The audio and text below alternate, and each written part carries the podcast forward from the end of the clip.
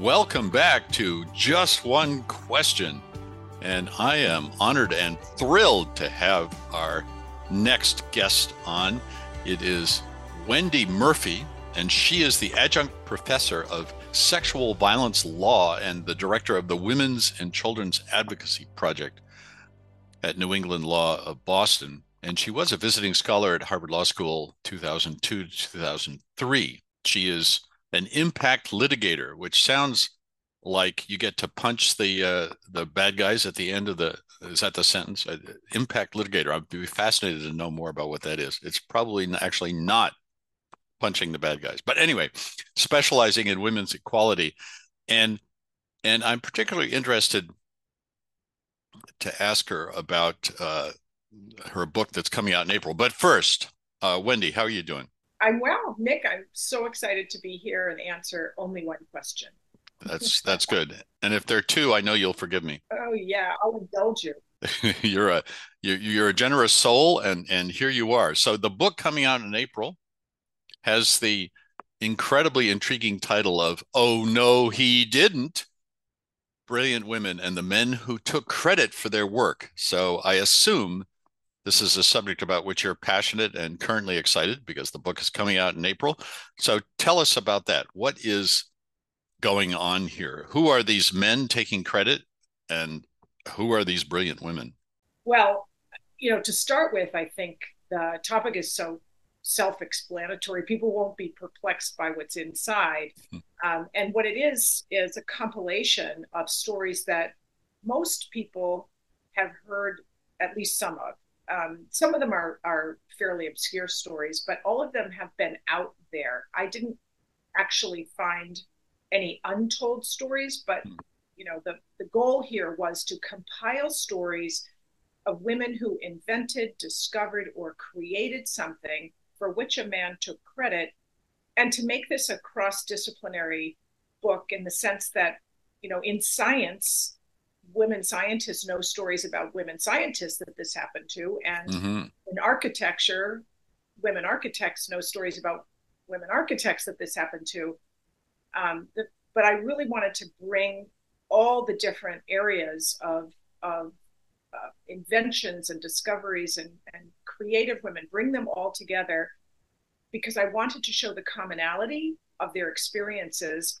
So I could also make a point about the underlying common cause of the problem. And that is, and it's really an important aspect of my work and always has been, that women are not yet equal under the law. And this is true across the world. It's not unique to the United States. The United Nations in 2020 released a report saying no country has achieved gender equality. So, one of the purposes of my book is to showcase the fact that men and men take credit for women's work as a direct product of women's inequality. And I make the simple point that how could women's inequality not be the primary cause of the problem? If you aren't yet equal under the law you're easier to steal from because you have a worse chance of winning if you fight back. It really is that simple. And so the stories are you know i try i try really hard to give some flavor to the women's experiences put a little bit in, in, in terms of context because they run the gamut in, in time from the 1600s all the way through the present. And I think most people will be surprised by that. They probably would assume that I only have really old stories in here because things have gotten so much better for women. And that's not entirely tr- false, mm. but but the fact that there is a common experience for all these women across disciplines and across a long time span for me is the most compelling aspect of the book because it does make you wonder. I hope the book makes people wonder why. Mm-hmm. Why is this happening? What should we do about it? Are there other stories that need to be told and how do we find them? And I found that very challenging. I wanted to find untold stories, but how do you do that? Mm. How do you find the untold? It's such a challenging question I learned a lot about how challenging it is when I went looking. But I want my book to inspire people to wonder and to ask and to use these women's experiences to be more um, curious about what else is out there that we haven't told yet. Yeah, fascinating. And I can't resist, as I warned you before we started taping, that there might be a follow up question. And, and so I'd love to ask you about uh, a shocker for me th- that I learned as I got to know you and your work.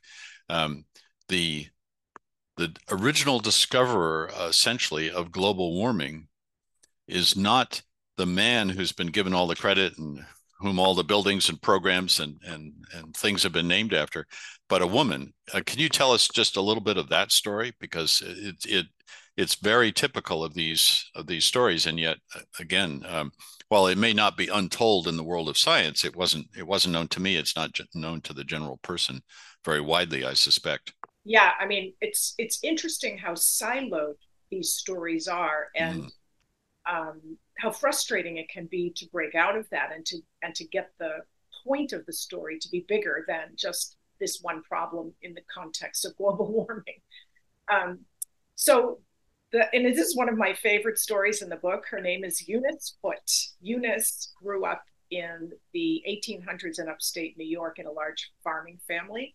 Mm-hmm. And her parents felt strongly that women and girls deserved an education as much as men and boys. So they sent her to a um, school called the Troy Female Seminary, which at the time was one of the only schools in the country that offered an education to women that was equal to that of men.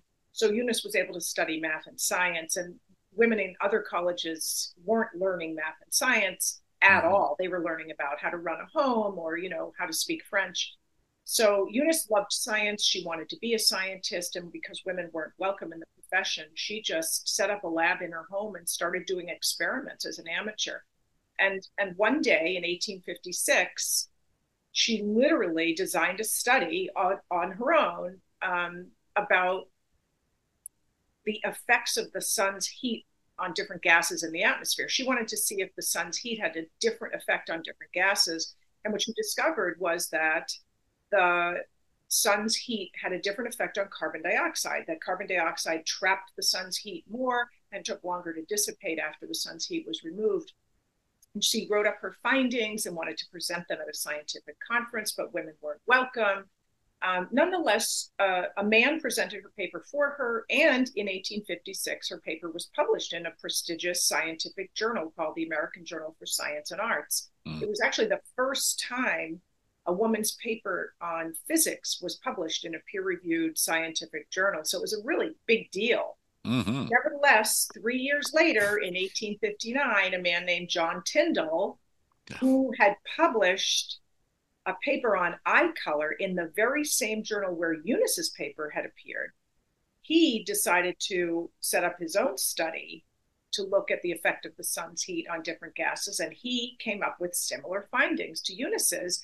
And he wrote up his own paper, only he didn't mention Eunice's work at all. Huh. He didn't even cite her paper or mention her name. He declared himself the first person ever to discover the effect of the sun's heat on carbon dioxide. Mm. And that helped him to gain global fame. At one point, he became known as the father of climate change. People still think of him that way today. Mm-hmm. And as you mentioned, satellites and institutes have been named in his honor. I mean, he really gained a lot of fame out of that claim that he was the first. And he just erased Eunice completely. Nobody honored Eunice. And that changed, believe it or not, only in 2010 huh. when a retired geologist was flipping through um, an old science digest on research from that time. And he read an article about eunice's paper and he wrote his own piece about it and distributed to the distributed it to the scientific community. And everyone was shocked but they were also really excited and scientists started to get the word out um, and tell the truth about who actually discovered this um, effect. Which, by the way, I should have clarified. You know, when when when we're talking about carbon dioxide trapping the sun's heat, we're talking about something called the greenhouse effect. Yes, which we all know is related to climate change, et cetera. Um, but again, Eunice discovered that in 1856. Tyndall discovered it three years later. And he got all the credit because he didn't cite Eunice. It's clear to me he knew about her paper because he published his own piece in the same journal. And none, nonetheless, no one, no one respected Eunice until this retired geologist read about it in 2010. The word started to come out. It's still coming out. I mean, even the game show Jeopardy blissfully in 2023 had a question about climate change and it identified Eunice as the person who discovered the greenhouse effect. So the word is getting out, but it's slow. Tyndall still gets a lot of credit. He is still revered as the father of climate change. And if you study any kind of climate science in college or grad school, you're still going to study Tyndall. You're not really going to get anything about Eunice. Mm. So it's a problem that persists because it's baked into our history. And nonetheless, you know, we found out the truth. It took a long time to find out the truth. And one of the points I make in my book about Eunice is that if she had had status as an equal person under the law back in 1856, Tyndall could never have gotten away with taking credit for her work. It, it would never have been tolerated. But but women were they barely existed back then. And Eunice was married, and married women had no legal existence because of a doctrine called coverture, which said that a woman's legal existence is subsumed within that of her husband throughout the marriage. So she was utterly invisible as a human being. And I suspect Tyndall knew that. He knew he could get away with it. She couldn't fight back. She didn't exist as a matter of law. Now, things have gotten a little bit better for women since then, um, but not a lot, because even though women are now persons under the law, they exist, including married women. Um, women are not equal under the Constitution in this country. And as I mentioned, um, they're really not equal in any country um, on earth. But, it, but to be unequal under the Constitution in the United States of America, I think is shocking to people. And most people aren't aware that women are not equal under the law because we don't talk about it. We don't teach it in school. And you know we we promote the alter the the opposite idea that everyone is equal equal justice for all mm-hmm. and even the united states supreme court building in washington d.c has words carved in stone on the exterior that say equal justice under law but that very court has repeatedly ruled that those words do not apply to women mm. and that's still true in 2023 we tried to fix the Constitution. We tried to establish women's equality by passing the Equal Rights Amendment, but it was never successfully ratified and added to the Constitution. So, you know, it's it's a problem of invisibility. We really need to get the word out so that people know this is a thing worth fighting for, that we should unite and come together and rise up in the common cause of establishing basic equal rights under the law for everyone, not just some people, but everyone. It's mm-hmm. it's just unconscionable to run a democracy where half the population are overtly established by our foundational document as second class citizens with second class rights. And women's status as second class citizens is why they not only have their inventions and discoveries and so forth stolen by men. Mm. But it's why women end up raped and beaten and killed at very high rates because they're not entitled to equal treatment under laws that are supposed to stop rape and abuse and murder. Mm. If you're not an equal person, the laws don't apply equally to you. You're going to suffer unequal treatment under every law, from getting a dog license to freedom of speech and even laws against slavery, they're not required as a constitutional matter to be enforced equally when applied to women. People don't know this. They That's see right. women suffering, but they don't know that this is the primary cause. Their inequality is the driving force. We need to fix the Constitution. Nothing we fix, no laws we pass, no policies, no regulations can ever make a difference until we fix that foundational document because mm. every law we pass will be subject to unequal enforcement. We have to fix the underlying problem. It's like pushing crumbs around on a broken plate if you just fix laws without fixing the Constitution. They just fall through the cracks. We have to fix the plate first. Hmm. And it's it's not that it's not complicated. The problem is people don't know. And people will not rise up about things they don't know about. When I tell people that women aren't equal, sometimes they they they just shake their head. What are you talking about? What rights do men have that women do not have? Mm-hmm. And I and I always say the same thing back. That's the wrong question. The right question is are any laws equally enforced on behalf of women? Are they required to be equally enforced mm. when applied to women? The answer to that question is no, none, zero. They might be, they might not be. They might be enforced equally, but maybe they won't be. Women have lived in this state of legal insecurity ever since the founding of this country. And I call it a kind of constitutional terrorism mm-hmm. because of the anxiety and fear women experience when they know that their government, all officials in all branches at all times, their government has the right to treat them differently and worse simply because they're female. Mm. Now, I write a book about how one of the consequences of that is men getting away with stealing women's work.